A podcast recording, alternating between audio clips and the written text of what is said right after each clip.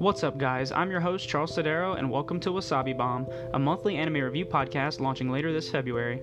Me and my co host, Bryce Lede, will be taking a spoiler filled, in depth look into different anime each month as we attempt to find new favorites, as well as share some hot takes on popular classics. Join us later this February as we take a look at Akame ga Kill, a popular anime from 2014 ranked 25th on MyAnimeList's popular chart. We can't wait to see you then.